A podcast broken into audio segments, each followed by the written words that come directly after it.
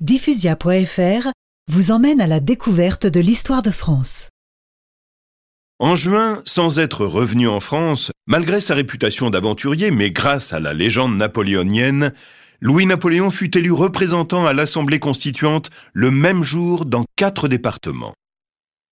Lamartine prit ombrage de ce succès. Mon cher général Cavaignac, Louis-Napoléon est un homme dangereux pour notre pays. Son élection a déclenché des manifestations au cri de Vive l'empereur et abat la République.